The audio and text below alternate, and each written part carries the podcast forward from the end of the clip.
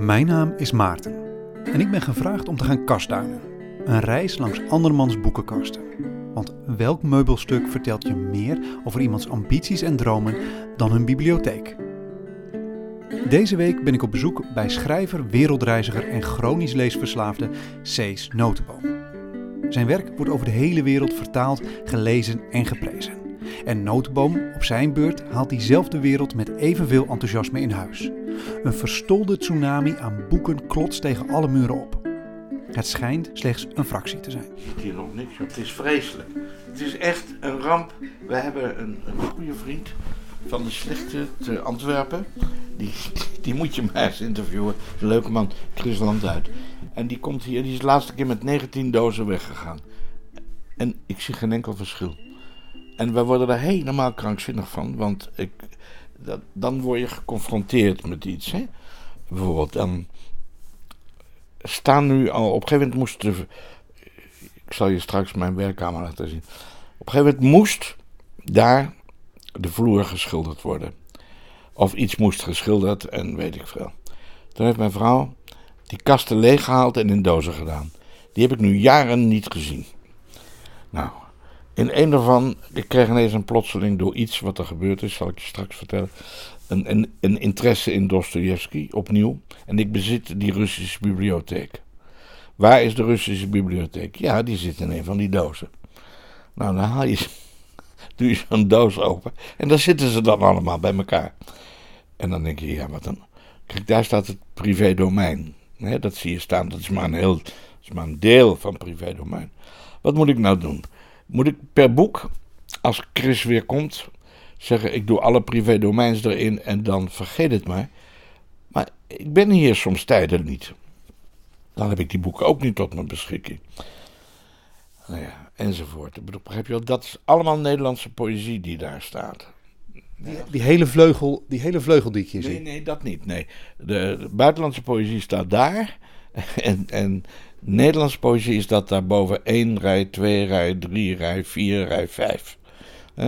Meer bibliophile dingen zitten in die smalle kastjes. En daarnaast begint dan privédomein. Daarnaast begint, uh, ik zeg nog iets, Hermans, Mulisch, Klaus, uh, de hele mik. Uh, Emiel Brugman van Atlas, die vroeger bij de AP werkte, die wou mij helpen. En dan gaat als volgt. Dan pakt hij een boek, houdt dat voor mijn neus en zegt, lees je dit nog wel eens? Uh, nee, misschien niet, maar je weet nooit of je niet een keer ineens. Um, ja, ja, nee. Lees je dit nog wel eens? Ja, ik weet wat je bedoelt, maar misschien heb ik dan toch. Hè, als ik ineens iets over Herman zou willen schrijven, moet ik dat boek toch. Nee, ga je dit boek nog een keer lezen? Oké, okay, dan kan het weg. Nou, en aan het eind van de dag hadden we duizend boeken weg. Kijk eens, die kasten zijn weer helemaal vol. je doet het hier, moet je zien wat hier ligt. We zullen het niet per boek gaan behandelen, maar dit, ik ben dus bezig boeken weg te doen. Hoeveel uur per dag leest u eigenlijk? Ja, dat is toch wel veel, maar, uh, maar hoe lees ik? Hè? Ik, ik neem mezelf buitengewoon kwalijk. Uh, ik ben niet een consistente lezer. Ik kan vier boeken tegelijk lezen, maar niet tegelijk, zoals je begrijpt. Ik kreeg van de week van Bart Kramer, van die kleine uitgeverij Kuppernik. Die doen hele leuke dingen. En dan kreeg ik een boek en dat gaat over een koe. en daar, daar dacht ik, nou ja, is dat nou iets voor mij? En ik ben nu op drie vierde. En dat lees ik dus in de laatste paar dagen.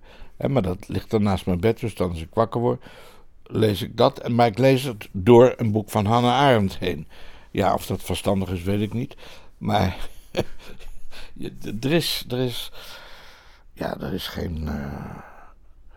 Kijk, daar bijvoorbeeld ligt Slavoj Zizek. Ja. Nou, eerlijk gezegd, ik vind het een hoogst boeiende, merkwaardige man. Maar ik heb toch niet verder gelezen dan het begin. Waarom, waar valt het dan op? Waarom, waarom lukt dat dan niet? Ja, een hele goede vraag. Volgende vraag. dat is, want ik zit te kijken wat ik hier zo heb liggen. Hè? Uh, bijvoorbeeld dat boek van Connie. Het drama van de, wacht even, Wil je even dat eraf doen? Deze? Ja, eraf doen, ja. Ja. Het drama van de afhankelijkheid. Dat gaat onder andere over literaire kritiek en dergelijke dingen. Dat, en ook portretten heeft ze erin, over Harry, over Hugo. En dat vind ik een echt bijzonder boek. Nou hier, pak gewoon eens iets op. Secretaresse van het Onzichtbare. Pagina 271. Ik geloof dat je met bibliotheken, als je het daarover gaat hebben, maar het beste meteen in een boek kunt kijken. Ik ben een fictionalist, zegt ze.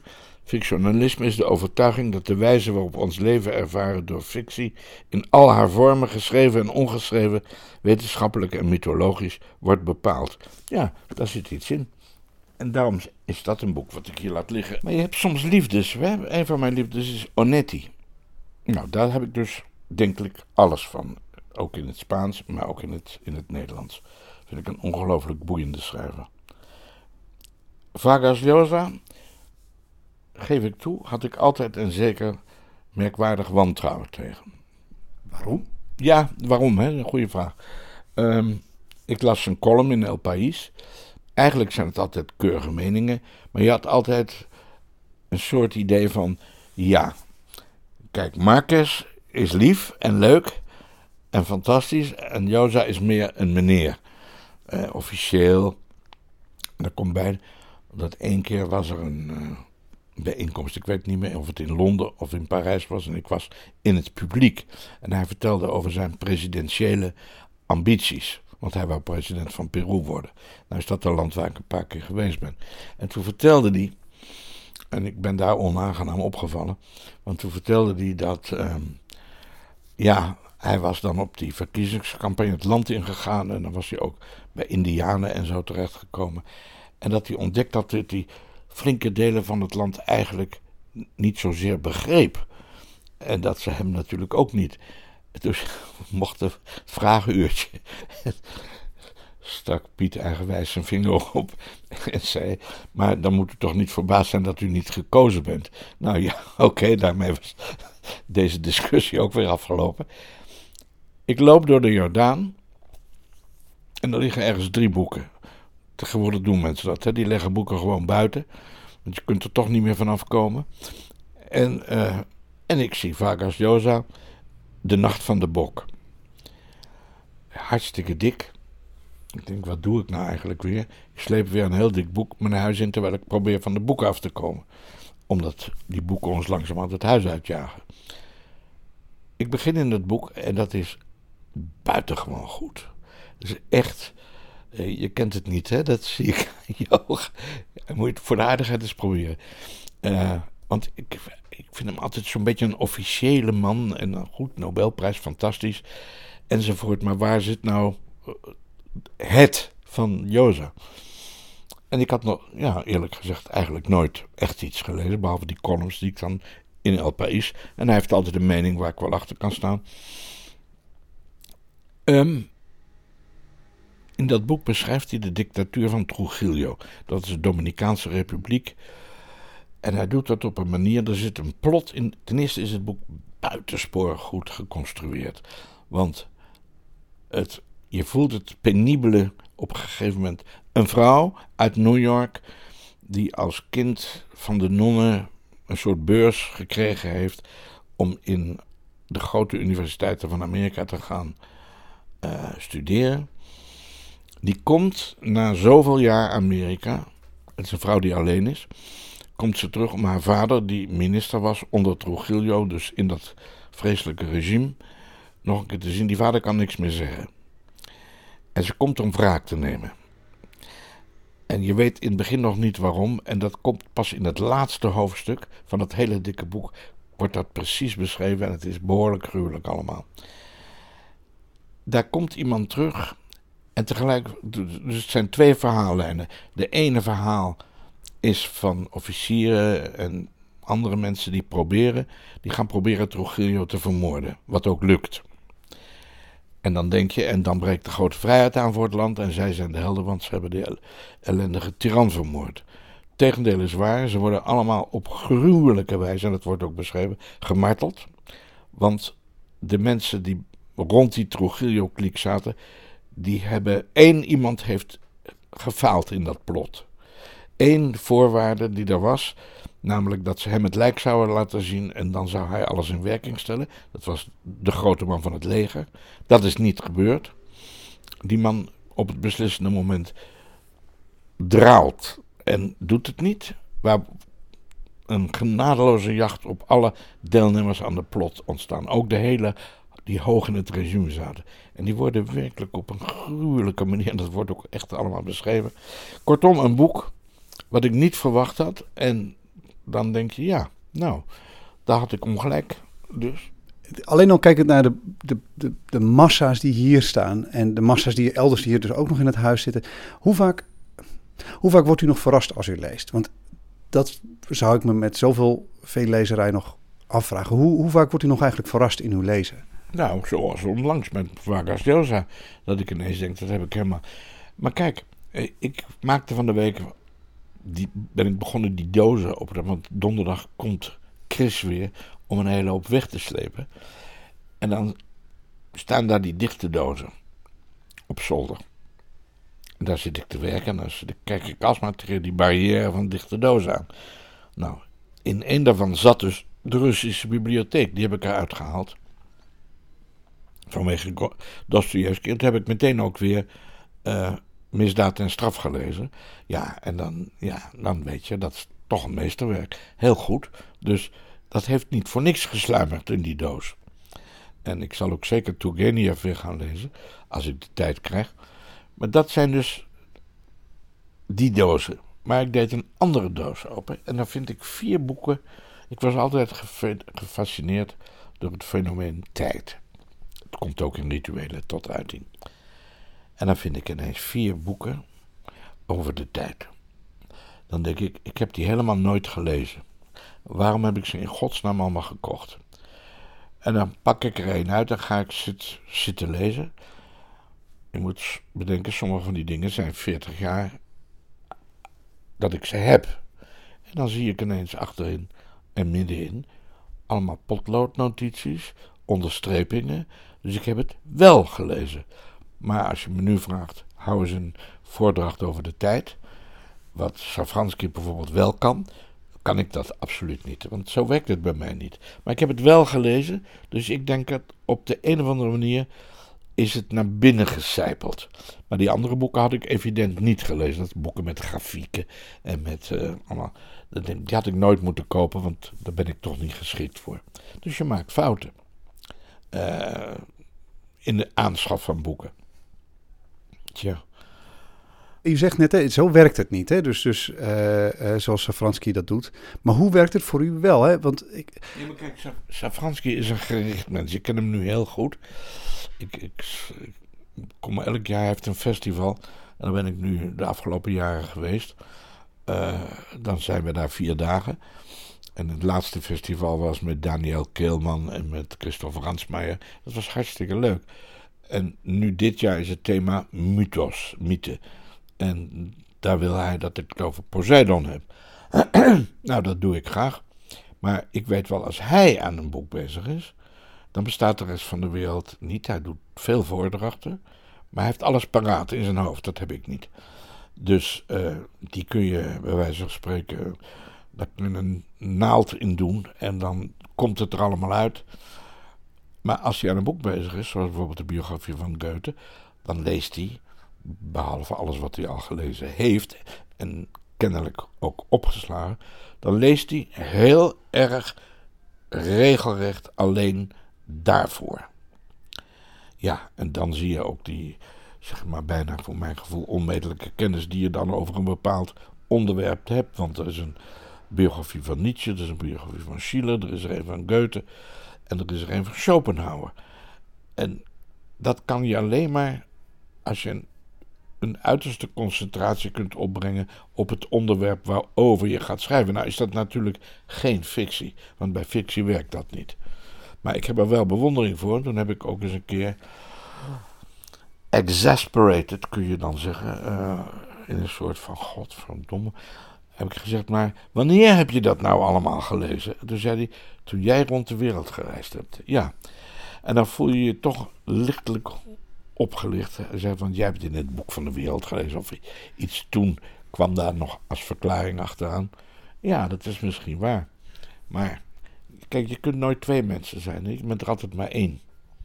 Dus dat andere wat je ook had gewild, dat heb je nou helemaal niet. En daar heb je misschien iets van. Dus zowel het reizen als de talen, als dan de boeken. Dat is simpelweg een, heel andere, uh, een hele andere manier van kijken en zoeken. Ja, maar dat is ook zo. Godzijdank zit het nog niet zo vast dat ik niet meer uh, iets kan ontdekken. Ik moet wel zeggen dat van het begin aan af aan heeft altijd de poëzie voor mij een grote rol gespeeld. En dat is natuurlijk een heel ander thema. En vandaar dat hier ook ontzettend veel poëzie staat. Maar uh, het laatste boek, uh, Monniksoog, wat dus eigenlijk per verrassing ook voor mij ontstond ineens op Schiermonnikoog. Dat, uh, ja, dat heeft wel een wending gegeven aan de, aan de laatste twee, drie jaar. Want dat, uh, ja, ineens wordt dat opgepakt, dat boek. Dat verschijnt hier en daar. En er is nu een Engelse vertaling, een Franse vertaling. Van eigenlijk alleen maar een serie van 33 gedichten. En dat kun je niet sturen, dat kun je niet eh, bevelen, dat kun je niet aanbevelen, dat, dat gebeurt. En uh, daarmee moet ik zeggen, is mijn aandacht van de fictie ook een beetje weg op dit ogenblik. De laatste fictie was uh, S'nachts komen de vossen. Ja, dan zeggen mensen, heel vaak krijg je dit, hè, vooral hier in Nederland. Ben je nog aan een roman bezig? En zei ik, heb je de laatste gelezen? En dan vaak moeten ze zeggen, nee, die hebben ze helemaal niet gelezen. Dus ik denk, wat kan het nou schelen of ik nog aan een fictie bezig ben? Dat zijn zo uh, van die eigenaardigheden. Um, nog eh, dat, die, um, die blik, die open blik van u. Hè, die... Nee, ik mag nog even iets zeggen, omdat je zei boeken overal in huis, want we kunnen niet het hele huis door. Maar ergens is natuurlijk heel veel over Japan omdat ik daar heel veel geweest ben. En ergens anders is heel veel over Spanje. Dat staat allemaal niet hier, maar dat staat weer op andere verdieping. Ja, en dan denk je ook nu, ik heb daar zo'n, zeg maar, een Spanje-bibliotheek, veel over Zorbaran, die mij ontzettend geïnteresseerd heeft. Dan moet je alles maar ten alle tijde bewaren. Dat is heel moeilijk om daar afscheid van te nemen, want dat neemt veel ruimte in. En nu bijvoorbeeld hebben ze mij gevraagd, een museum in Zwitserland, uh, om over Turner te schrijven. Ja, Turner. Van Turner heb je een beeld van, hè, van die schilderijen met van die waanzinnige zonnetaferelen en schepen en de zee en mist en weet ik veel. Ja, toen ben ik naar de Tate Britain geweest nu, de afgelopen weken, om heel veel van Turner te zien. Ja, dan heb ik ineens weer een halve, niet een halve Turner-bibliotheek, maar, maar kijk maar hier, oh nou, er lag iets. Een enorm boek. Ja, dan krijg je dat weer. dus je blijft nieuwsgierig. Het, het, het echte probleem van sommige mensen die schrijven, niet van iedereen, is uh, kiezen wat je nou eigenlijk liever wilt zijn: een lezer of een schrijver. Ik zeg nog iets. Harry M aan wie ik toch vaak refereer omdat ik hem goed gekend heb, die had daar geen probleem mee. Als je vroeg, heb je dat gelezen? Dan zei hij, angelezen. Met andere woorden, had hij erin gekeken. Dat is nou het punt. Hè? Dat, dat is, de, denk ik, het probleem van heel veel schrijvers. Ik wil het eigenlijk wel lezen. Maar een paar dingen had hij heel goed gelezen. Dus Thomas Mann had hij heel goed gelezen. Misschien moet je niet een omnivoor zijn. Ga je dan later op uh, hogere leeftijd bedenken. En tegelijkertijd blijft dat verlangen toch bestaan uit nieuwsgierigheid. En dat, dat ik heb geen spijt dat ik al die boeken van Nabokov gelezen heb. Ik heb ook geen spijt dat ik al die boeken van Borges gelezen heb. Maar er zijn dingen waar ik nooit aan begonnen ben. Dus laat maar zeggen, aan Jonathan Franzen zal ik niet meer beginnen. En alle romans van Westdijk heb ik ook niet gelezen, maar wel toch zeker twintig. Omdat het zo dichtbij was en zeker vroeger. En je merkt dat je A meer poëzie gaat lezen, maar dan wel, uh, hoe moet ik zeggen, hele bepaalde mensen zoals Wallace Stevens of in Eugenio Montale of Cesar Vallejo die ik vertaald heb. Je smaak wordt anders vanaf je jeugd, dingen die je toen prachtig vond. Maar ik ben aan sommige mensen wel trouw gebleven. Zoals aan Slauerhoff. En dat schrijf ik ook in 533. Dan heb ik een gesprek met Heimulus en die zegt dan... Slauerhoff, wie leest dat nou nog? En dan zeg ik, ik, Harry. Ja, dat, dat hou je natuurlijk. Ik denk dat iedereen wel zijn eigen schrijvers vult... als die maar niet ophoudt met zoeken. Wanneer weet u het? Of u beet heeft of niet? Ja, ik denk eigenlijk vrij snel. Ik zeg nog maar eens, dat boekje wat ik van Köpenick kreeg van de week. Nou, er staat buitenop een koe. Dat is niet iets wat mij per definitie enorm aantrekt. En dan komt er toch een heel gedetailleerd verhaal over een boer, een koe, zijn vrouw, een moeilijk huwelijk, een zoon, een dochtertje wat doodgaat.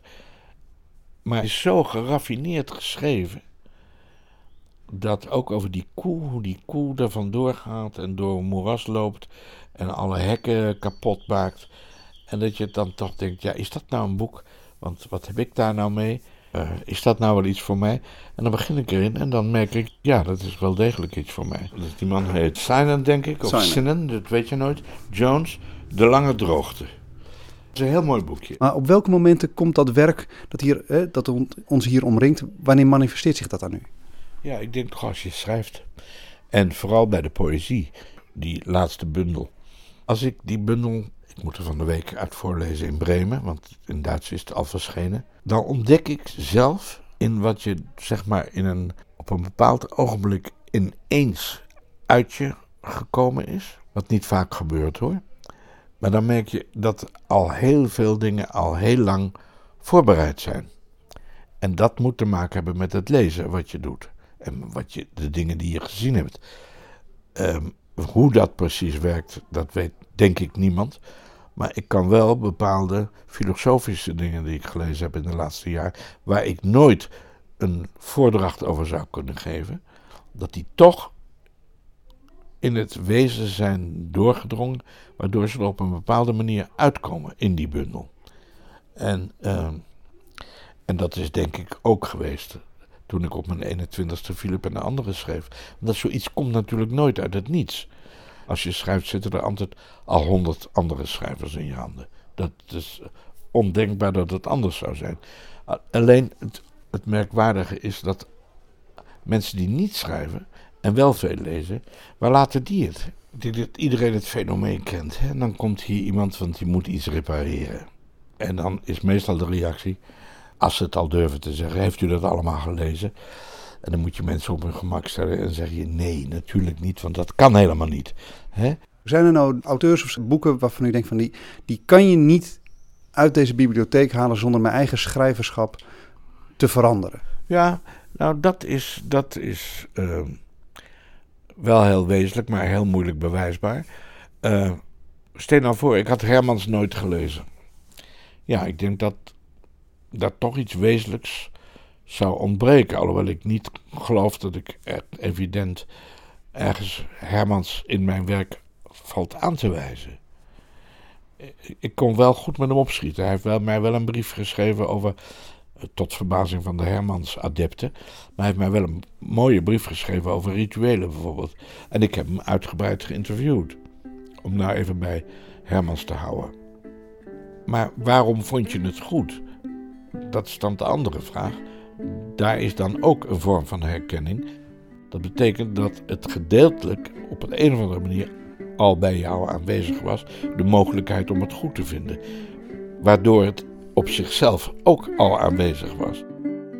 Dit was de zesde aflevering van Kastduinen. Kastduinen is onderdeel van de Slaakast, een podcast gemaakt in opdracht van de Stichting Literaire Activiteiten Amsterdam. Abonneer je voor meer verhalen, gesprekken en avonturen in literatuur. Je kan ons vinden in onder andere de iTunes Store en Stitcher. En abonneer je niet alleen op deze podcast, alhoewel je me daar wel een plezier mee doet, maar ga ook naar sla.nl. Daar vind je nog veel meer literatuur in de vorm van schrijfwedstrijden, bijeenkomsten en voorstellingen. Zoals op 27 juni met De Grenzen Voorbij, een muzikale voorstelling van Moenier Samuel. Ga voor meer informatie en tickets naar sla.nl. Goed, dat was het. Tot de volgende keer.